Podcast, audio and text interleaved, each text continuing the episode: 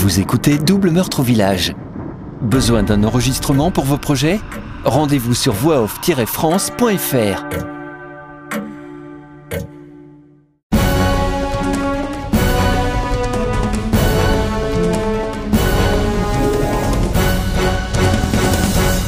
Chapitre 41. Jeudi 12 janvier 1990, au bureau des détectives. Bart prend la troisième cassette et la glisse brutalement dans le lecteur en faisant claquer le couvercle. Hé, fais attention, eh, c'est un cadeau de ma mère Quoi, ce vieux truc? Bien fait pour toi, t'as qu'à respecter mon matériel. Ouais, c'est un cadeau de ma mère. Et alors, il fonctionne bien? En plus, je te rappelle qu'on en a besoin là. Le détective est rouge et transpirant, comme s'il avait avalé une poignée de piment.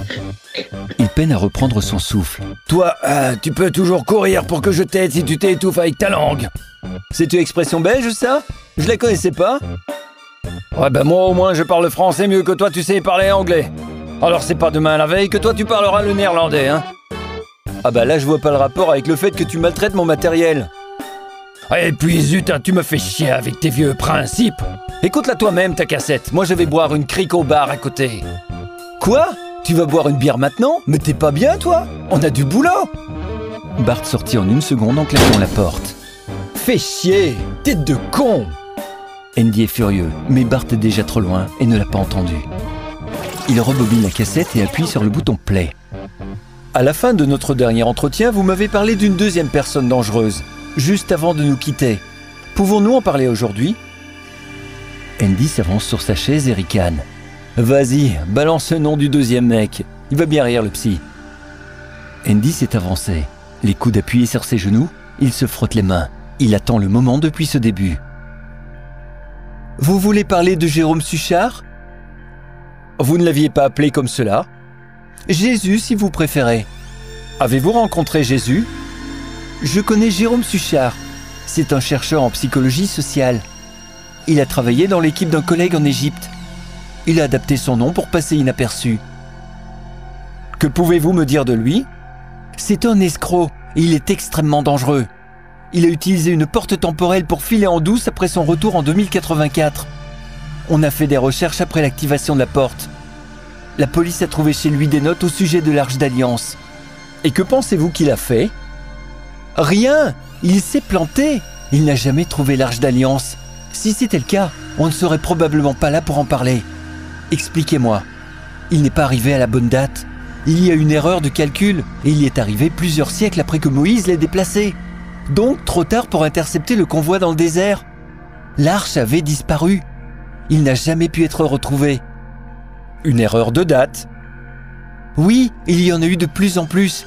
Plus il y a de changements dans l'histoire, plus c'était difficile de programmer une date précisément depuis 2084. Aujourd'hui, c'est presque impossible. Le médecin ne répond pas. Eh, c'est pire que le train, se dit Andy. On sait qu'il est arrivé en Égypte. On connaît la porte temporelle. Il a suivi la route de Moïse. Il est arrivé à Jérusalem et s'est fondu dans la population. Il a dû changer de nom pour passer incognito. Il était armé? Peut-être. On ne sait pas. Par contre, on est sûr qu'il n'a pas pu emporter beaucoup de choses avec lui, parce que c'était une toute petite porte qui permet tout juste à un adulte de passer. Ce n'est pas fait pour emporter une cargaison. Je vois, je vois. Je vois. Que pouvez-vous me dire de plus? Il avait 30 ans et pas de barbe, contrairement aux images dans les livres. Il a dû s'adapter au look local, c'est logique.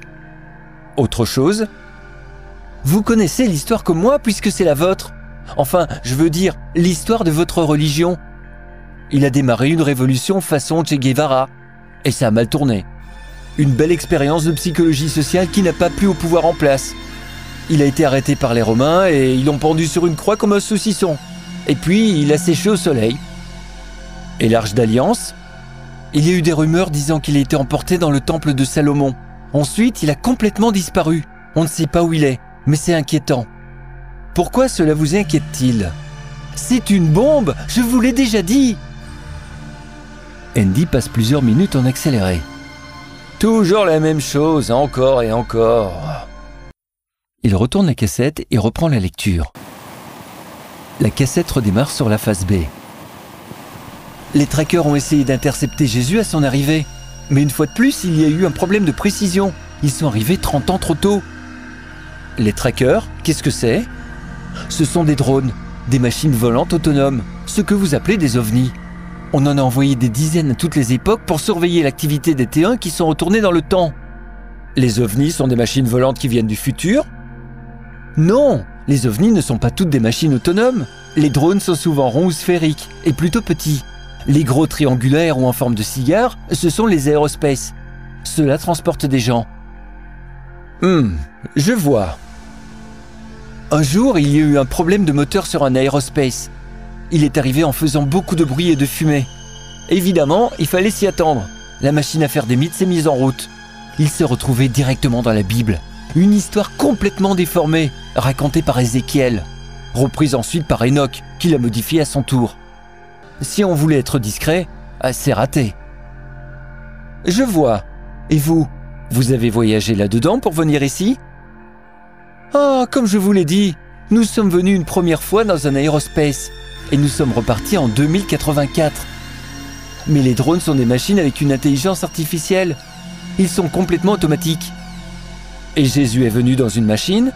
Non Je viens de vous dire qu'il est passé par une porte temporelle. Vous ne m'écoutez pas? Je vais arrêter de répondre à vos questions. Oui, oui, pardon. Donc, vous m'avez dit que la machine est arrivée trop tôt pour trouver Jésus. Oui, 30 ans trop tôt. Il s'est arrêté au-dessus d'une porte cachée dans un champ à quelques mètres d'une bergerie. Et on arrive où selon les livres d'histoire? Ah, je ne sais pas, vous allez me le dire. Ah, ah futé le médecin Andy en profite pour analyser sa technique de questionnement. C'est toujours intéressant de comparer ses méthodes avec d'autres professionnels. On en arrive à l'histoire du petit Jésus qui naît, comme par hasard, dans une bergerie. Ce n'est vraiment pas de chance. Le drone arrive pile au moment de la naissance d'un enfant de berger. C'est plus sympa d'avoir un élément clé comme celui-là dans une histoire. Ça aide à la vente. Joli coup de marketing, ça, je vous le dis. Le médecin reste muet. Imaginez la scène, en pleine campagne, dans la nuit noire, un tracker, ou plutôt un ovni comme vous les appelez, passe en scannant la zone. Il n'y a rien aux alentours. Il vole sans faire de bruit et est lumineux comme le soleil. Il repère la porte temporelle et s'arrête quelques instants. Les paysans du coin voient une naissance juste au même moment. Il y a vraiment de quoi faire un best-seller.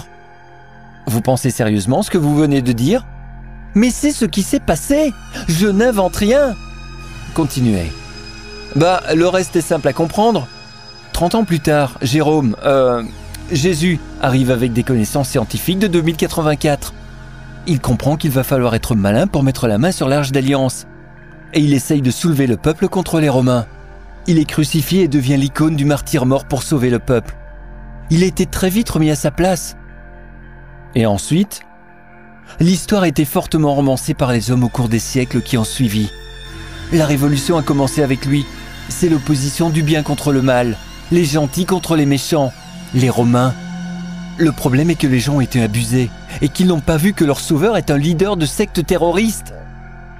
Une secte Mais comment pouvez-vous penser que l'Église catholique a démarré? Jésus et ses douze apôtres, c'était une secte révolutionnaire. Rapidement, les révolutionnaires sont devenus de plus en plus nombreux et se sont structurés. Ils ont bien compris qu'ils pouvaient gagner énormément d'argent tout en prenant part au pouvoir. L'Église catholique est née et l'évolution des connaissances a ralenti dramatiquement à cause de l'obscurantisme religieux au Moyen Âge. On a perdu des siècles d'avancées technologiques. Je vous sens perturbé. Nous allons en rester là pour aujourd'hui. Un souffle surgit du lecteur de cassette. Le psychiatre a arrêté l'enregistrement. Des pas résonnent dans le couloir. Bart entre brutalement comme à son habitude.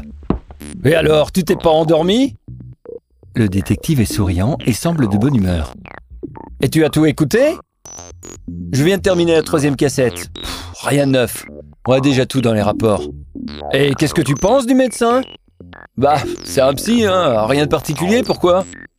Parce qu'il y a un truc qui me chiffonne un peu depuis ce matin. Ah ouais Quoi? As-tu remarqué que le psy ne pose pas de questions sur le futur? Il pourrait lui demander comment ce sera le monde en 2084.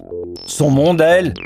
Elle pourrait le décrire, non Parce que là, il lui fait encore dire une fois ce qu'elle a déjà raconté dix fois. Ouais, c'est pas bête. S'il ne pose pas les bonnes questions, on ne peut pas avoir les bonnes réponses. Et à quoi ça te servirait de savoir comment est le futur dans 100 ans si c'est raconté par une folle ah, Je me dis que la folle, elle raconte peut-être des choses correctes qu'on peut utiliser. Et quel est le rapport avec le futur? Non, ce n'est pas le futur qui m'intéresse, mais le passé. Comment est déterminé l'emplacement des portes temporelles Tu t'es une fois demandé ça, toi? Non mais laisse tomber, c'est une histoire de dingue. C'est un détail. Les portes qu'elle a décrites mènent toutes à des cirques archéologiques, sauf celle de Sainte-Véronique. Pourquoi? Eh, je te rappelle que ça sort tout droit de la tête d'une psychopathe. Dis donc, monsieur le scientifique. Alors tu peux aussi m'expliquer pourquoi plusieurs personnes tuées ont le même sang? Tu l'as lu aussi dans le rapport.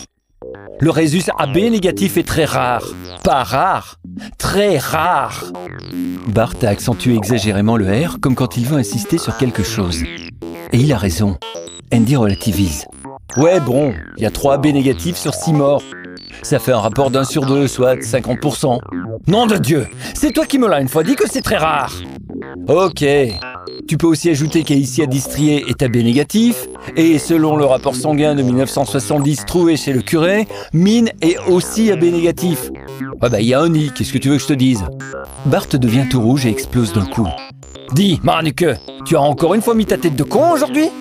Tu ne trouves pas que ça fait vraiment beaucoup? Faut apprendre à compter, hein? T'es fatigant, j'en sais rien. J'ai besoin d'une pause. Ouais, c'est bon. On va prendre l'air et on termine les cassettes. J'en ai marre.